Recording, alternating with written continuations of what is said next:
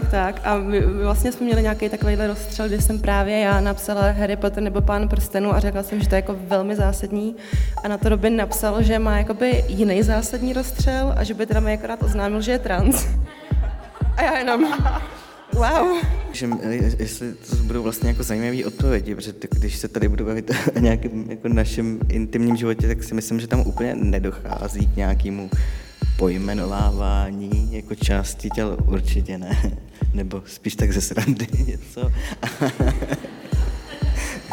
Pak vlastně není divu, že když terapeut, psycholog pracuje s někým takovým, že musí být i aktivista, když vidí, že ty problémy, co ty lidi řeší, nejsou jako individuální, ale že to nějaký, nějaký daný třeba legislativu. Vlna. Příliv témat z kultury a společnosti s Hanou Řičicovou na rádiu Wave. Vlna. Podcastová série Teď jsem Robin v šesti epizodách přibližuje intimní zkušenost s tranzicí. Rozebírá vztah hlavního hrdiny Robina k sobě samotnému, k rodině, ale taky bývalým partnerům nebo partnerkám. Jak se naše identita odráží ve vztazích, a to hlavně těch partnerských? Jak se trans a nebinárním lidem hledá láska a buduje intimita? A z jaké perspektivy vztahy s trans a nebinárními lidmi vidí jejich protěžky? I o tom jsme diskutovali na doprovodné debatě k sérii Teď jsem Robin. Mými hosty byl autor série a dokumentarista Robin, jeho přítelkyně Marie a poradenský terapeut Jirka Procházka. Já jsem Bára Šichanová a záznam z debaty vám nabízíme v aktuálním vydání podcastu Vlna. Pěkný poslech. Vlna. Příliv témat z kultury a společnosti s Hanou Řičicovou na rádiu Wave. Vlna. Moje první otázka, Robine, bude mířit na tebe. Ty, když jsi zhruba před rokem vlastně přinesl ten námět a navrhnul si, že bys ho rád zpracovával pro Radio Wave, tak já jsem po něm hned šáhla, protože pro mě vlastně to téma trans, tranzice, nebinarity vlastně nahlídnutý skrze vztahy, to znamená téma, ke kterému vlastně se dokážeme vztáhnout my všichni, bez ohledu na to, jak se identifikujeme a tak dál, je natolik silný a neobvyklý vlastně pro ten český mediální prostor, že jsem věděla, že ho prostě chci zpracovat. A mě by vlastně zajímalo, jestli i tenhle ten jako úhel pohledu pro tebe byl součástí vlastně nějaký motivace, proč si s tím námětem přišel a proč si vlastně chtěl vytvořit podcastovou sérii právě o tomhle a takhle zaměřenou.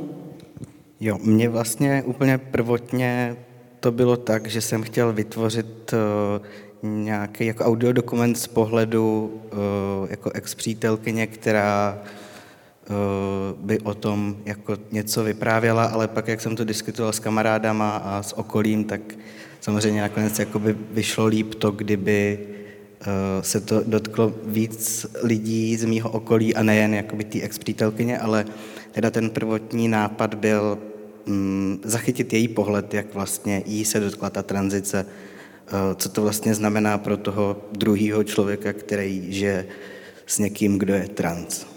A co dalšího třeba bylo ještě v tom jako balíku motivací? A ono je to možná jako hrozný kliše, ale je to taky vlastně nějaký možná vyrovnání se s nějakou etapou nebo součástí uh, tvýho života. Co dalšího tam třeba pro tebe je ještě?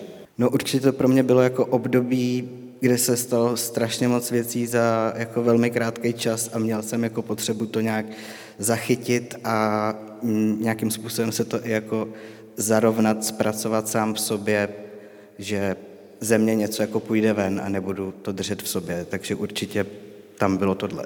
Jak vlastně dlouhý období zaznamenáváme tady tohletou sérii? No, nechci teď úplně jako kecat, protože se to táhlo vlastně docela dlouho, protože spousty těch uh, nahrávek s těma jednotlivýma uh, lidma jsme jeli třeba i jako pětkrát, čtyřikrát. Takže toho materiálu bylo spousta, ale myslím si, že intenzivní to byl třeba jako půl rok, kdy jsem se s každým takhle jako potkával a uh, omílali jsme vlastně dokola ty naše vztahy. My se tady dneska bavíme a budeme se bavit o, o vztazích k druhým lidem, ale ten nejdůležitější vztah asi pro každého z nás v životě je vztah sám k sobě. Od něj se odvíjí i ta dynamika těch vztahů právě eh, k druhým lidem.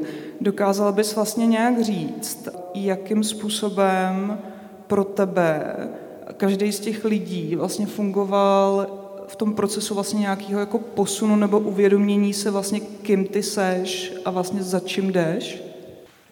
Jo, určitě. Co mě eh, teďka jako uvízlo v hlavě, když si se na to zeptala, tak mně přišlo hrozně jako hezký třeba od mý ségry, že když jsem jí to jako řekl, tak jedna z těch jejich reakcí bylo, no tak to je skvělý, tak mám bráchu. Jako, že se to automaticky jako přehodilo do něčeho takového.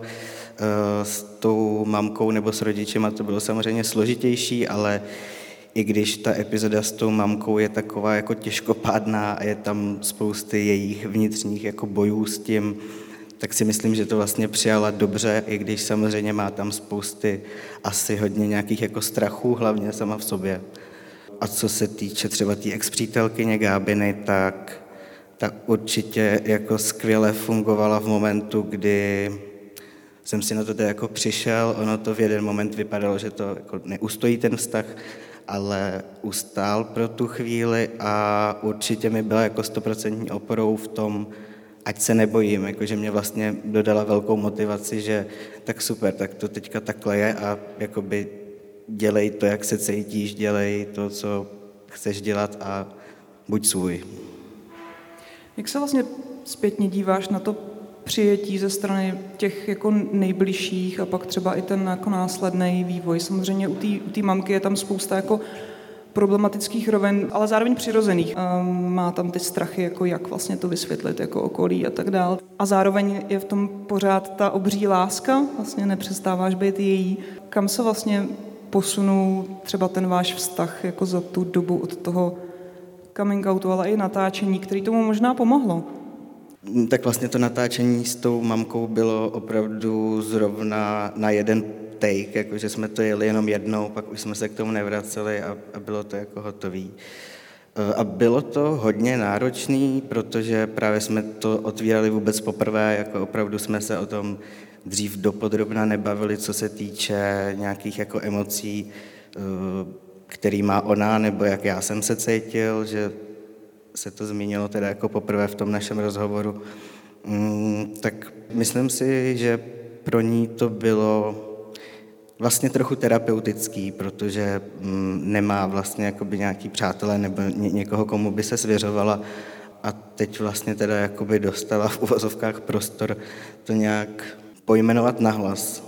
A myslím si, že se jí muselo ulevit po tom rozhovoru, že z ní něco jako spadlo, i když samozřejmě jakoby doposud se nese něco, jako určitě s tím prostě bojuje, ale přijímá mě jako velmi hezky a nemyslím si, že s tím má nějaký problém. Ale jak i ona sama tam zmiňuje, tak samozřejmě mm, tam hrajou roli asi věci, že takový to přemýšlení právě a co svatba a, a bude tě vlastně teda někdo milovat jako v této roli a, a takovýhle věci. Jirko, možná se zeptám na nějaký obecnější kontext. Vlastně já mám pocit, že v Praze v roce 2023 už jako téma eh, genderové identity, eh, tranzice a tak dále, tak je vlastně něco, co přece jenom jako je medializovaný, je nějakým způsobem součástí vlastně nějaký veřejné debaty. Tak máš pocit, že i třeba zkušenosti eh, tvých klientů, lidí, kteří využívají tvých služeb, takže jsou směrem k jejich vlastně nejbližším, k rodině a tak dál, třeba v něčem jako pozitivní, že tam jako dochází k nějakému jako pochopení našímu třeba oproti minulosti a tak dál, že zkrátka se cítí víc jako bezpečně, že ten proces je v něčem hladší. Tak určitě ty lidi, co řeší tu identitu, tak mají zkušenosti a můžeme být třeba 12 a vím, že třeba máma se ptala, co je to nebinární, já jsem se jenom nadech a ten kluk to mezi tím bezvadně jako vysvětlil líp, než bych to možná udělal já. A pak ty rodiče, případně ty školy mi přijdou jakoby vstřícný, no ale někdy to je pro ty rodiče vždycky to nějak individuální, že to je někdy pro ně nějaký jako šok nebo nebezpečí, nebo mají nějaké obavy. Každý je taky osobnostně jinak založený, má nějaký jiný zdroje a taky prostě jedna strana je to, co říkáš ty, že vlastně eh, to téma je nějak vidět, je nějak pojatý, je třeba v médiích, v seriálech a zároveň je tady jakoby velká morální panika, která se šíří i v odborné veřejnosti a to jakoby proti tomu. To znamená, pak i ty rodiče jsou mezi dvěma mlínskýma kamenama, že třeba vidí, že to dítě, že, že mu nějak špatně, vidí, že když ho respektují, tak je mu dobře a zároveň třeba uh, jsou v kontaktu s nějakým odborníkem, psychiatrem, klinickým psychologem, který mi říká něco jiného, že to je nějaký trauma a tak. A ty rodiče pak to strašně jako máte, protože nechtějí ublížit tomu dítěti a nevědí, čemu mají věřit. Plus prostě nějaký mediální články nebo tak. Takže to, to je zase něco, co jde jakoby proti tomu, co hodně jako stěžuje pak to uh, vlastně jako srovnání se s tím, No, jak když se chytnu vlastně právě toho, že to téma už je nějakým způsobem jako přítomný, zmínil si seriály, um, jsou tady možná i jakoby další opory, které generují nějakým způsobem i možná vzory, kterých se člověk může, když vlastně je v procesu nějakého jako objevování, ať už se to týká uh, jako identity, nebo třeba sexuality a tak dál, že to prostředí zkrátka je v něčem možná vstřícnější než před 10, 20, 30 lety. Tak uh, možná, Robine, máš vlastně ten pocit, že jsi se měl čeho chytnout jako v tomhle jako nějaký jako opory z vnějšku? Mm, tu si myslím si, si, že jo, že vlastně člověk si jako najde, dejme tomu na tom internetu nebo někde to svoje, kde třeba jako sleduje, jak to asi zhruba vypadá nebo co ho bude čekat, ale zase jako na druhou stranu nejsem, nebo nemám asi jednoho nebo vlastně kohokoliv jako nějakého člověka, který by byl jako vzorem jako doslova, to ne, ale je určitě jako hodně inspirativní vidět třeba jako na Instagramu všechny mm, různé jako proměny a jak si lidi vlastně užívají, že teďka můžou být opravdu šťastní. A do jaký míry třeba je v tomhle právě potvrzující a podporující vlastně to, v jakém jako vztahu, teď myslím ten jako partnerský, eh, člověk je, protože eh, v momentě, kdy jsi jako ve vztahu, tak ta společnost tě vlastně jako čte a rozeznává taky nějaký možná ještě trošku jiným způsobem, než, než když je člověk sám jenom jako za sebe, tak eh, dokážeš popsat třeba jako tenhle ten proces i když se vztáhneme k těm lidem, kteří vlastně jako figurují v tom, v tom podcastu, v té sérii. Mám na mysli přítelkyni, ex-přítelkyni. Jo, takže ta otázka zní, jakoby do jaký míry ona ti možná pomáhala v tom, jo. Eh, jakým způsobem eh, tě společnost a vlastně i tam sám sebe ty ve výsledku, ono to je propojený, že jo, vnímala. Jasně. Eh, no tak to byl určitě jako výrazný prvek, protože si myslím, že kdybych byl v tu dobu sám, nebo takhle, myslím si, že bych si na to celý tady to jako své vlastní uvědomění si na 100% a jít s tím ven, že by to mohlo proběhnout o dost jako později, kdybych nebyl v tom vztahu. Protože v tom vztahu jsme narazili na eh, všelijaký situace, které nějakým způsobem jako gradovaly a v té největší gradaci mě to vlastně jako došlo a teda asi nebejtý, tak k tomu dospěju asi později, takže to, to je hodně výrazný. No. Dokážeš nějak rozvíst jako v čem ti to došlo, nějak popsat ty momenty, ehm, jak se třeba cítila? Tam? Jo, ono se to asi hodně, aspoň v tom mém případě týkalo nějakého jako fyzična nebo nějaký intimity, kdy v nějaký moment už to pro mě bylo vlastně jako nějaký divadlo ve smyslu, že jsem jako, jako tělo, kterému se rozjede duše, že vlastně je tam nějaká jako depersonalizace v průběhu nějakých intimních věcí, což mě přijde jako strašný a pokud to ještě jako graduje, tak vlastně nějakým způsobem jako tápeš, co se teda děje, nebo kdo seš, nebo co to má znamenat, co děláš špatně ty, nebo ten druhý, až pak teda jakoby ti to dojde. Marie dlouho mlčela teďka, což nechci úplně to mlčení prodlužovat, takže se vlastně zeptám i tebe. V momentě, kdy je člověk s někým, kdo se identifikuje jako trans, tak možná, že nějaký jako stereotypní vidění by bylo takový, že to může být jako komplikovaný a nejednoduchý v řadě ohledů, ale zároveň si jako dokážu představit, že to současně může být v něčem, třeba v komunikaci, v nějaké otevřenosti, i jako podporující prostředí, že pokud člověk dokáže mít sám sebe a, nějaké jako otázky a nejistoty a tak dál, ale dokáže je dobře komunikovat, takže vlastně to může pomáhat i tomu druhému, i, i, i tobě. Tak je, je to tak, pletu se? Eh, pojďte popsat, prosím. Uh, určitě to tak je. Uh, hlavně z toho hlediska, že my jsme si s Robinem nějakou dobu psali, než jsem se já samozřejmě dozvěděla, jak to je nebo není. A to, že on jakoby byl, nebo důvěřoval mi natolik, byť jsme se neznali osobně, my jsme se poznali na Tinderu, tak jakoby to, že mi důvěřoval natolik, nebo jsem ho, dejme tomu, natolik zaujala, aby mi to řekl, což nemusí být určitě jednoduchý,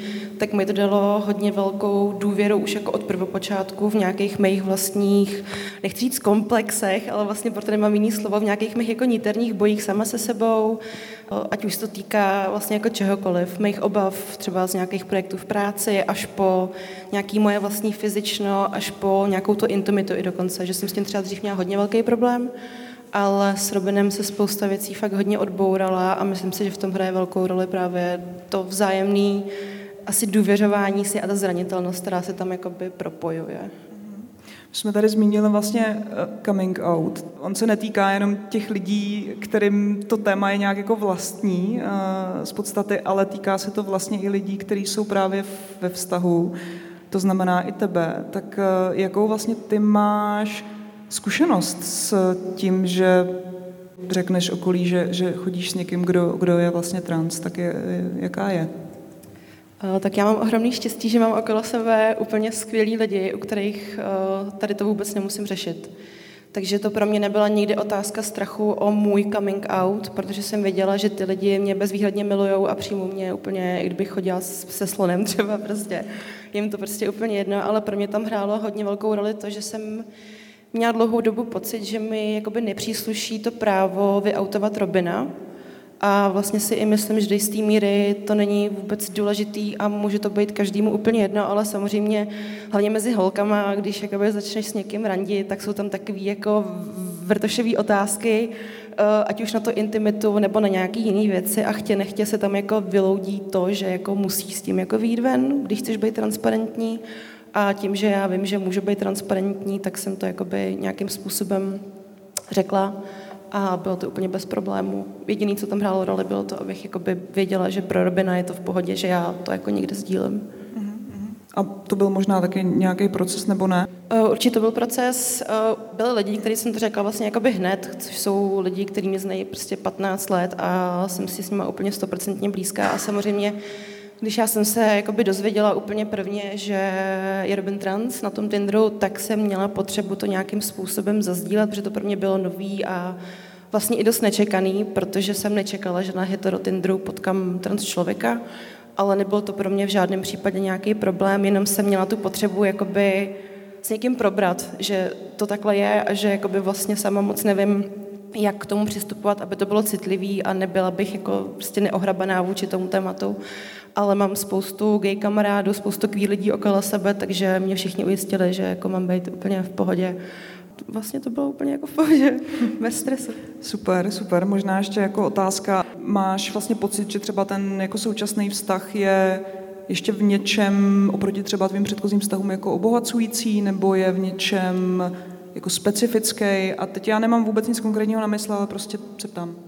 Uh, určitě jo, určitě, jak už tady bylo právě jakoby nakousnutý, uh, že si vzájemně asi sdílíme, nebo uh, já rozhodně sdílím víc niterních věcí a otázek sama ze sebe a i Robin se mnou sdílí spoustu věcí, které si on řeší, ať už skrz tu tranzici nebo svou nějakou vlastní uh, psychologii nebo fungování prostě. Takže v tom se to liší hodně, že v předevších vztazích jsem neměla ten prostor být jakoby zranitelná a když jsem byla tak se to často jako nesetkalo úplně s, dobrým, s dobrou reakcí.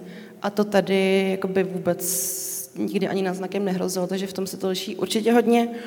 A jinak si myslím, že to je úplně jako standardní, běžný vztah.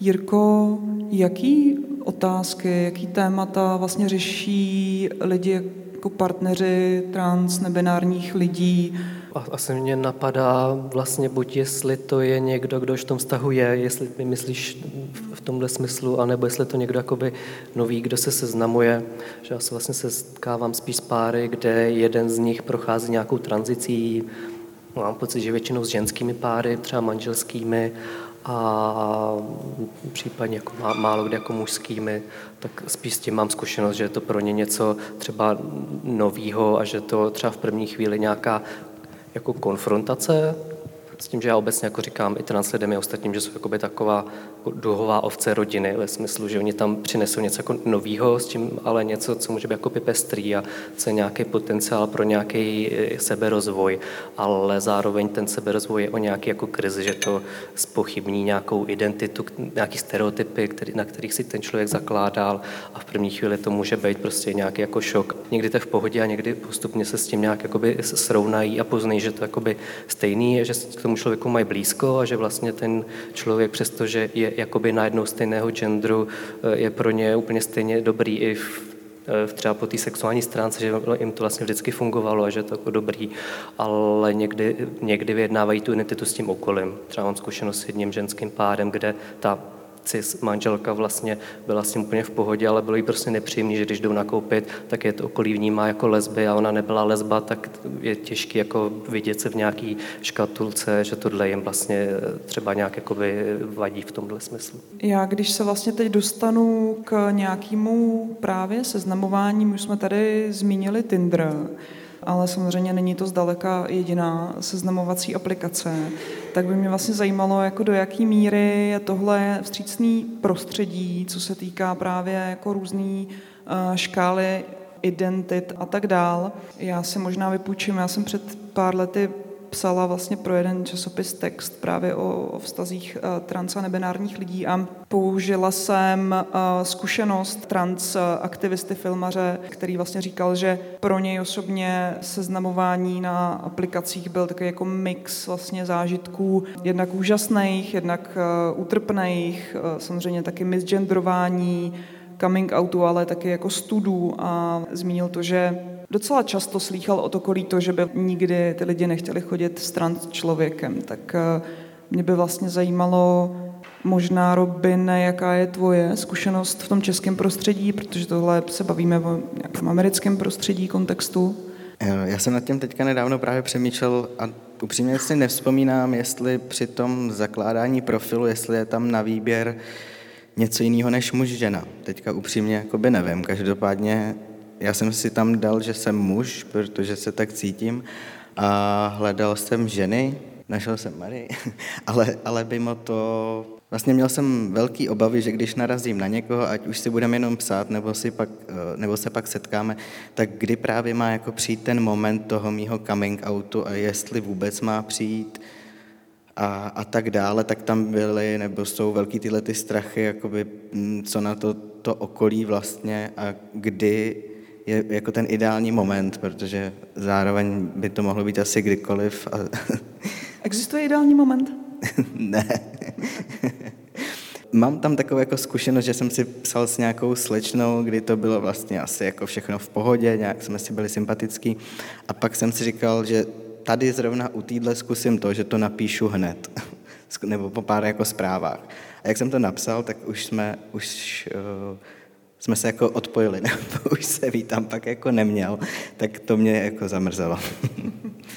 Rozumím. Já vlastně nevím, jestli to je úplně nejvstřícnější jako prostředí a vlastně nějaký jako safe space, ale existují i jiný seznamovací apky samozřejmě, jako třeba OkCupid a tak dál, kde vím, že těch možností volby genderů je celá řada a je to vlastně docela vstřícný, tak možná, a to je otázka klidně i na vás všechny, začnu možná Jirkou, jestli eh, to prostředí těch APEK, jako tím, že vlastně už nabízí nějakou možnost eh, škály, tak jestli dokáže vlastně být v něčem jako potvrzující, afirmativní nejenom pro ty trans, nebinární nebo jakkoliv jinak se identifikující lidi, ale vlastně i směrem třeba k těm lidem, kteří jsou prostě cis a vlastně vidí, že je tam potenciál nějaký škály jako lidí. Je to nějaký podnět k tomu přemýšlet trošku jinak. Já vlastně mám jakoby různý fragmenty ohledně těch zkušeností té mé klientely s těma seznamkama, že jednak zažívají úplně stejné věci na těch seznamkách ve smyslu nějaký ghosting nebo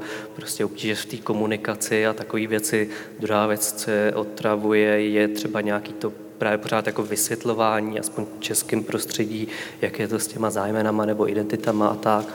Ale druhá věc je, že mají zase někdy prostě dobré zkušenosti, že, že to je jako o náhodě nebo o tom, jak kdo zrovna, zrovna já nevím, třeba otevřený, takže vůbec nemají problém se s někým seznámit, ale pokud jde obecně o ty aplikace, tak oni se, mám pocit, pořád vyvíjejí a pořád jsou nějaký progresivní, takže spousta z nich jako nabízí pořád víc a víc těch možností, jako těch identit, je to tam vidět, tak si myslím, že to i na, ty, na to běžné uživatelstvo nějak působí, že se opravdu jako vybírají.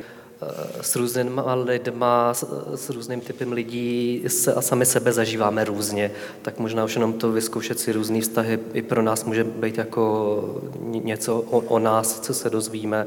A může tam buď být ujištění, že radím s cizet člověkem, zároveň to někdo může být úplně jinak, že pro některou ženu to, že je s transmužem, je naopak to, to vlastně důvěryhodný a, a i, i bezpečný. Třeba někdo to má tak, že naopak je pro něj důležitý být s, s nebinárníma lidma, nebo někdo, kdo je nebinární, tak má jakoby nej, nejraději ty vztahy s, s transmaskulníma mužema, protože s nima nějak třeba nej, nejlíp ladí a třeba to ujištění naopak nachází v tomhle tom. Takže je to jakoby různý a třeba i v různých fázích, že, si, že k tomu ty lidi třeba různě jako dojdou pak třeba k nějaký větší otevřenosti a nebo nějaký specifičnosti, kdo, kdo jakoby ke mně nejvíc ladí, s kým já si prostě nejvíc rozumím, eh, kdo třeba mě čte správně tu moji identitu, protože třeba ve chvíli, kdy jsem třeba jako nebinární, když řeknu tohle, tak mi třeba nemusí být příjemný, že mě někdo čte jako muže nebo ženu a potřebuji nějakého člověka, kdo tomu nějak rozumí, že jsem třeba víc nějak. Já to možná teďka uh, schodím dolů od té uh, trošku jako akademický možná debaty v něčem. Mě by uh, zajímalo Marie Robené, jestli si dokážete vybavit na nějaký jako zásadní momenty, kdy v průběhu toho vašeho vlastně seznamování jste věděli, že vám to jako se cvaklo, že tohle bude jakoby dobrý, že to je vlastně super a že naproti prostě stojí člověk, který ho jako chcete dál poznávat. Tak třeba mě to nějak jako se cvaklo už v průběhu toho psaní, který byl hodně jako intenzivní a věděl jsem, že mě ten člověk jako zajímá, akorát jsem tam měl právě ten strach, takže trvalo nějakou dobu, než jsem teda řekl eh, nebo napsal, že jsem trans a vlastně jsem to chtěl spíš napsat, nejříct jako osobně, abych vlastně jí dal jako možnost mě poslat jako do prčic ještě jako nějak, dejme tomu, bezbolestně v uvozovkách.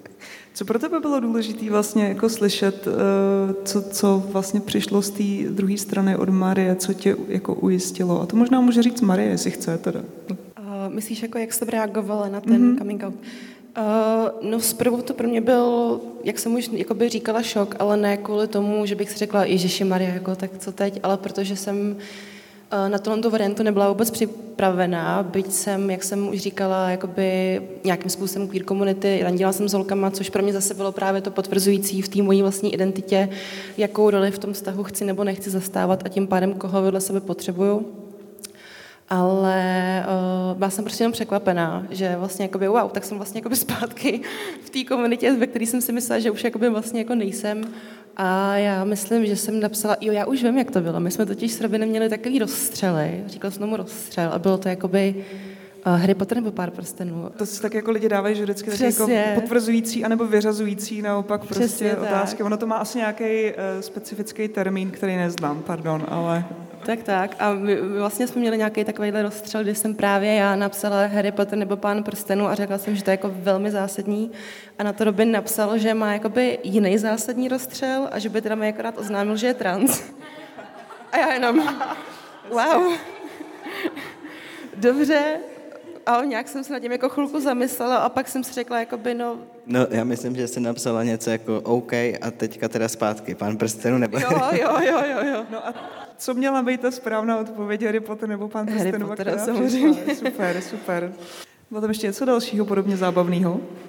Asi ne, ale když se vrátím zpátky k tomu, co mě ujistilo, že chci Robina poznávat, tak to bylo, když jsem asi tak dvě hodiny marně hádala, jaký má tetování a on mě prostě dával indicie a já jsem si v tu chvilku jako řekla, jo, tenhle člověk mě jakoby extrémně baví, protože tady se mnou dvě hodiny dělá úplný kraviny přes Tinder prostě a bylo to jakoby extrémně takový, že jsme si jako sedli a řekla jsem si, jo, taková jsem taky, takže prostě pojďme se poznat. Já se vrátím zpátky a to je zase znova spíš možná pro ty, kteří jste eh, tu sérii slyšeli k tomu vlastně Robine, kam se třeba posunul teďka tvůj vztah eh, s Gábinou, jestli se vydáte, nevídáte? Jak to Vídáme se, vídáme se teda míň, protože tak každý už zase žije trošku jiný život, ale myslím si, že ten vztah je pořád hodně jako pevný, že jsme pro sebe, že vlastně kdyby se jednomu nebo druhému něco stalo, tak ten jeden nebo druhý to vlastně může nějak jako okamžitě řešit, dejme tomu. Takže je tam vlastně jako pevný pouto už úplně v jiný rovině, ale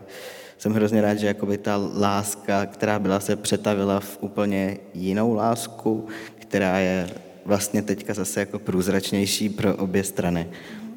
A když se vrátím ještě dál v kousek k Vojtovi, k vlastně prvnímu klukovi, jak vlastně ty se na to díváš s odstupem a jste nějak v kontaktu? Kam se to posunulo? Eh, jsme v kontaktu. Myslím si, že vlastně i v této fázi je to docela dost i o tom, že si doteď vlastně něco tak jako vyříkáváme, vyjednáváme, ale ne vlastně jako ve špatném. Spíš si myslím, že to je můj pohled, třeba to tak není, ale že jeho to v tu dobu jako jasně zasáhl ho nějak náš ten rozchod, nebo že to nějakým způsobem nešlo, ale myslím si, že v sobě nese něco, co asi nedokáže úplně pojmenovat, ale týká se to toho, že se dozvěděl, že jsem trans.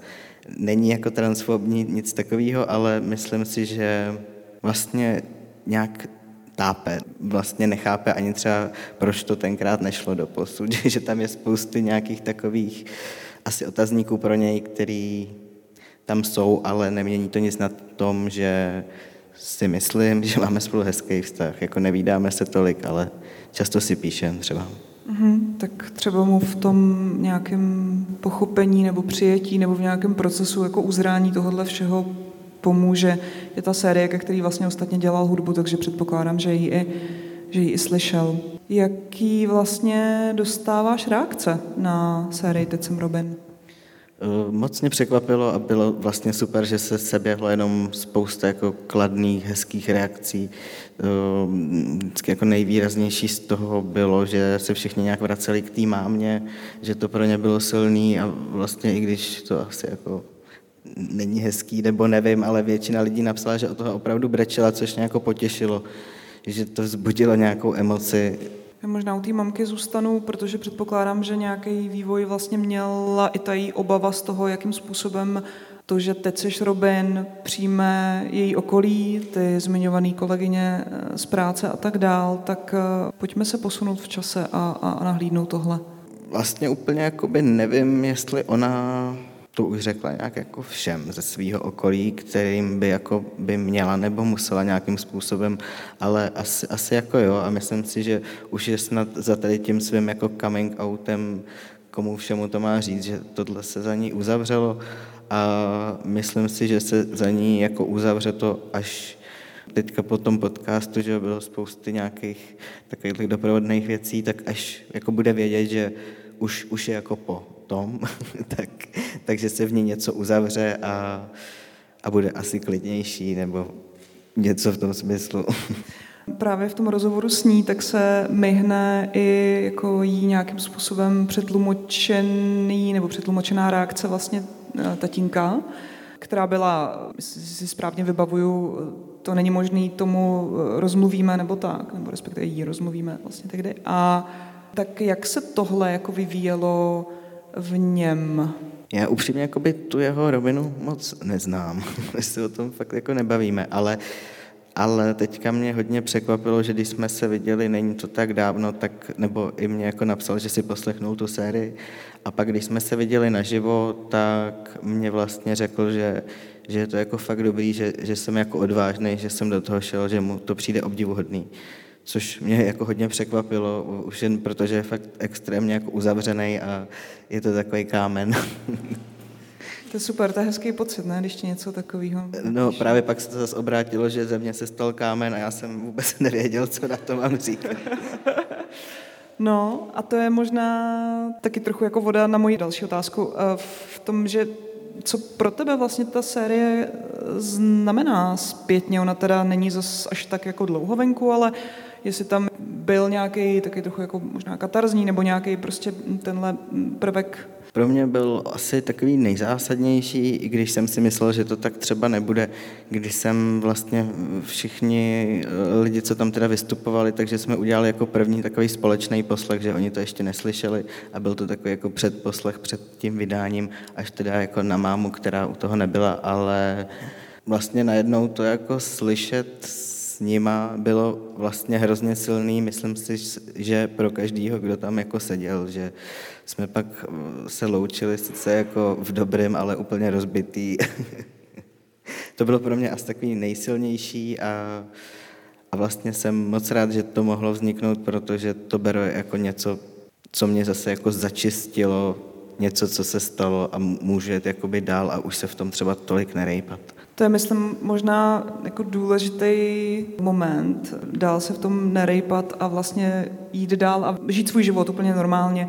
To, co ti dělá běžně radost a tak dále, mám pocit, že třeba když se bavím se svýma transkamarádama, a to třeba i těma, který už se třeba zakládali různé jako podporné organizace právě pro eh, trans nebinární lidi tady v Česku a tak dále, tak eh, jako nějakou dobu teda eh, v nich velmi jako aktivně působili a fungovali a pak často měli potřebu se jako stáhnout do pozadí, protože říkali, hele, já už vlastně nechci být jenom tím jako vývěsním štítem tohohle tématu, ale chci žít vlastně svůj jako obyčejný běžný život, tak možná, že to je něčem podobný, ne? Nebo? Asi jo, asi, asi to tak bude. Mám určitě touhu zpracovávat dál spousty nějakých věcí, ale nemusí to být, nebo ani nechci, aby to bylo trans téma. Pojďme se posunout zase dál.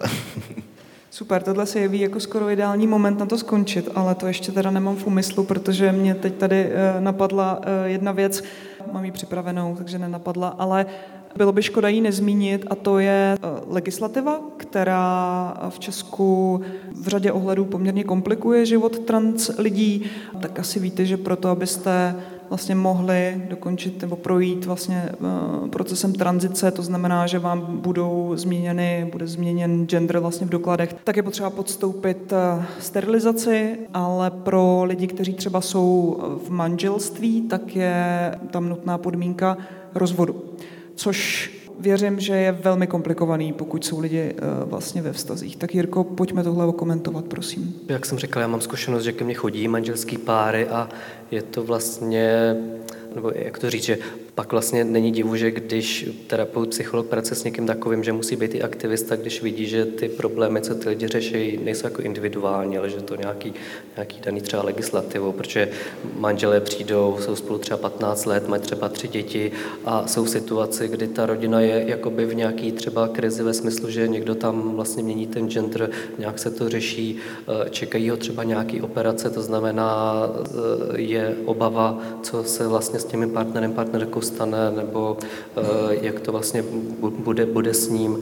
A teď do toho musí řešit rozvod, což znamená, že pro mě je to vlastně jako nepředstavitelné, že někdo z vnějšku jim řekne, že musí třeba najednou řešit majetek v této prostě situaci, kdy oni potřebují naopak soudržnost, musí řešit péči o děti, což je jako strašně nepředstavitelné, že se najednou ty manželé sednou, musí si rozdělit majetek, musí řešit úplně něco jako jiného a proto třeba tu tranzici i ty lidi třeba dlouho odkládají musí jít pak k soudu, musí třeba ospod se k tomu vyjádřit a musí platit za to peníze, což třeba je v řádu tisíc, dvou a už z principu je to jako hrozný, že ještě člověk, člověk musí jako zaplatit peníze za to, že, že musí udělat něco, co vůbec jako nechce.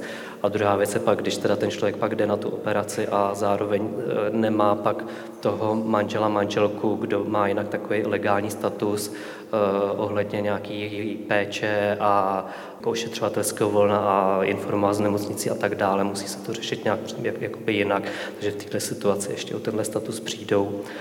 A druhá věc je, že zase, zase když ty trans lidé nejsou v tom manželství nebo partnerství registrovaným, tak e, nemají možnost se v tom nějak svobodně rozhodovat, protože třeba řeší, jestli půjdou do té tranzice, kdy a jak a nechtějí třeba předem uzavřít registrované partnerství nebo manželství, protože se bojí, že to vlastně bude blokovat toho partnera, takže se pak v tom soukromém životě ani nemůžou svobodně rozhodovat, e, jak by to chtěli mít. Děkuju. Já teda ne, nepředpokládám, že vy byste, nebo možná jo, já nevím, jako chtěli v nejbližší době vstupovat do nějakého svazku a tak, ale uh, spíš mě zajímá, jestli vlastně jako narážíte třeba společně a jste konfrontovaný vlastně s nějakou, řekněme, nevstřícností uh, ze strany různých uh, omezení, které jsou dané jako legislativou a tak dále v Česku. No právě poslední dobou jako čím dál tím víc přemýšlím a jsem si jako jistý, že bych tu svatbu jako opravdu vlastně chtěl, že bych do ní chtěl jít a je samozřejmě šílen, že abych mohl mít jakoby teda v uvozovkách klasickou svatbu, tak musím postoupit tu sterilizaci, ale i když je to strašné, tak asi ta touha té svatby někdy v budoucnu je natolik velká, že pokud se tady nic nezmění, tak do toho prostě půjdu, ale vlastně opravdu jenom vyloženě proto, abych mohl udělat tenhle ten krok. Jinak, kdybych měl na výběr, tak ne. Počím si z toho ten, uh, tu pozitivní motivaci k té svatbě, to je hezký. A vzhledem k tomu, že diskutujeme už vlastně hodinu, já věřím tomu, že řada otázek napadala i vás uh, v publiku, tak uh, pojďte se ptát. Nebo papírky, jestli uh, se můžou nějaký doputovat a přečtem nějaký dotaz. Otázka pro Marii. Jaké bylo poslouchat o Robinových předchozích vztazích? No nebudu lhát, je to určitě, nebo bylo to palčivý téma. Já jsem dokonce některé ty uh, díly s Robinem stříhala, respektive jsem ležela v posteli a poslouchala, jak se rozčiluje nad tím, že to stříhá. Ale uh, není to jednoduchý, určitě ten uh, podcast nebo ta, ten díl s Gabinou je hodně explicitní, ale a vlastně jakoby v běžné konverzaci se člověk takovýhle detaily o tom vztahu nedozví, ale asi si myslím, že uh, po nějakém čase se to zahladilo a dalo to asi jako takovou ukliznější cestu k naší nějaký společné budoucnosti, než by to bylo zahlané do nějaké roušky nevědomosti a já bych tak jako tápala, tak co ty tvoje přítelkyně? Takže asi to vlastně nakonec mělo pozitivní dopad. Přišla otázka eh, i na Robina. Máš v plánu s podcastem pokračovat nějak dál? To je možná trochu otázka i na mě. ne, na tebe. Eh, já bych moc rád s tím podcastem pokračoval dál, jako ve smyslu, že bych chtěl, aby to mělo možnost dostat, aby se to dostalo někam dál, aby se to mohlo ještě někam posunout, oslovit to další lidi, jinak teďka tady jakoby mimo tenhle podcast vytvářím teď nějaký nové věci a určitě chci vytvářet další věci, takže mě to rozhodně hrozně jako nakoplo k tomu, k této audiotvorbě. Další dotaz od vás? Tak jestli ne, tak já se vydám trošku možná na jako vratkou půdu, jo, ale pokusím se to nějak sformulovat dobře. Aniž bych se chtěla ptát z nějakých jako bulvárních důvodů, tak eh, samozřejmě, že jako s intimním životem, sexuálním životem transneberálních lidí souvisí hodně, ale vlastně s intimním životem nás všech, pane Bože, eh, souvisí eh, nějaká schopnost vlastně pojmenovávat to, co chceme, pojmenovávat různé části těla, pojmenovávat to, jakým způsobem si říkáme vlastně o nějakou rozkoš, nějakou náklonost, nějaký potěšení. Dokážu si představit, že v momentě, kdy je člověk trans nebo nebinární, tak to je možná složitější, že možná to vyžaduje jako větší komunikaci a tak dál. Vím, že je řada v češtině asi ne, ale v angličtině různých průvodců právě o trans lidí, vlastně jakým způsobem na tomhle poli vyjednávat a komunikovat, jaký slova volit pro prostě určitý, ať už jako úkony nebo, nebo části těla a podobně. Pokud chcete, zkusili byste třeba rozvíjet tohle nějak? No, přemýšlím, jestli to budou vlastně jako zajímavé odpovědi, protože když se tady budu bavit o nějakém jako našem intimním životě, tak si myslím, že tam úplně nedochází k nějakému pojmenovávání jako části těl určitě ne, nebo spíš tak ze srandy něco. Eh, já si myslím, že my to máme vlastně jako hozený do toho neverbálna a komunikujeme spíš jako přes nějaký dotyk a uh, pohledy a vlastně jako jsme na sebe, asi bych i řekla, dost napojený, takže vycítíme, co jo, co ne, co jakoby je dobrý, co není dobrý a už si asi v, tým, v tomhle ohledu známe dost dobře na to, aby jsme o tom až tolik vlastně komunikovat možná nemuseli. Že jste úplně ideální pár, to je neuvěřitelné. tak pokud někoho z vás ještě během tady teď těch pár vteřin nenapadla další otázka, já jsem pořád trochu zmatená z té legislativy, jestli teda, Robine, ty jsi oficiálně teda muž nebo žena? Jakoby, co máš napsané v občance? Mám v občance to, že jsem žena. Tím pádem bych nemohl mít jako klasickou svatbu. Jasně, rozumím. Mohl bych jít do registrovaného partnerství. Chápu. A pak teda jakoby setkáváš se s nějakýma reakcemi třeba nevím, když jako ukážeš občanku na poště, nebo jako v takových těch No, no, oficiálních a- Ani ne, záležitostech. vlastně ty lidi si toho moc nevšímají, nebo dokonce se mi i stalo, že jsem byl někde jako u doktora, kde jsem jenom měl říct své rodní číslo a, a ta doktorka nebo doktor mě říká, hm, vy jste nějaký cizinec, nebo jako, že to pořád těm lidem vůbec nějak nedocházelo. A pak jako po takové chvilce mlčení jenom, aha, dobrý, tak, tak jo. Jo. Naštěstí jako v pohodě nic, nebyl to žádný špatný zážitek.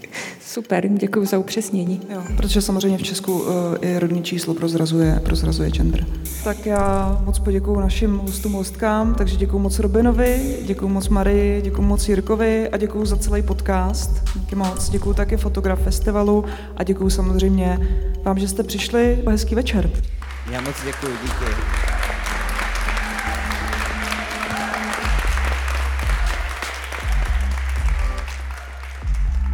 Slyšeli jste záznam debaty k sérii Teď jsem Robin. Pokud vás zaujala a podcast Teď jsem Robin jste ještě neslyšeli, najdete ho na našem webu. To byla dnešní vlna, mějte se fajn, loučí se Bára Šichanová. Vlna. Příliv témat z kultury a společnosti s Hanou Řičicovou na rádiu Wave. Vlna. Poslouchej na webu wave.cz lomeno vlna, v mobilní aplikaci Můj rozhlas a v dalších podcastových aplikacích.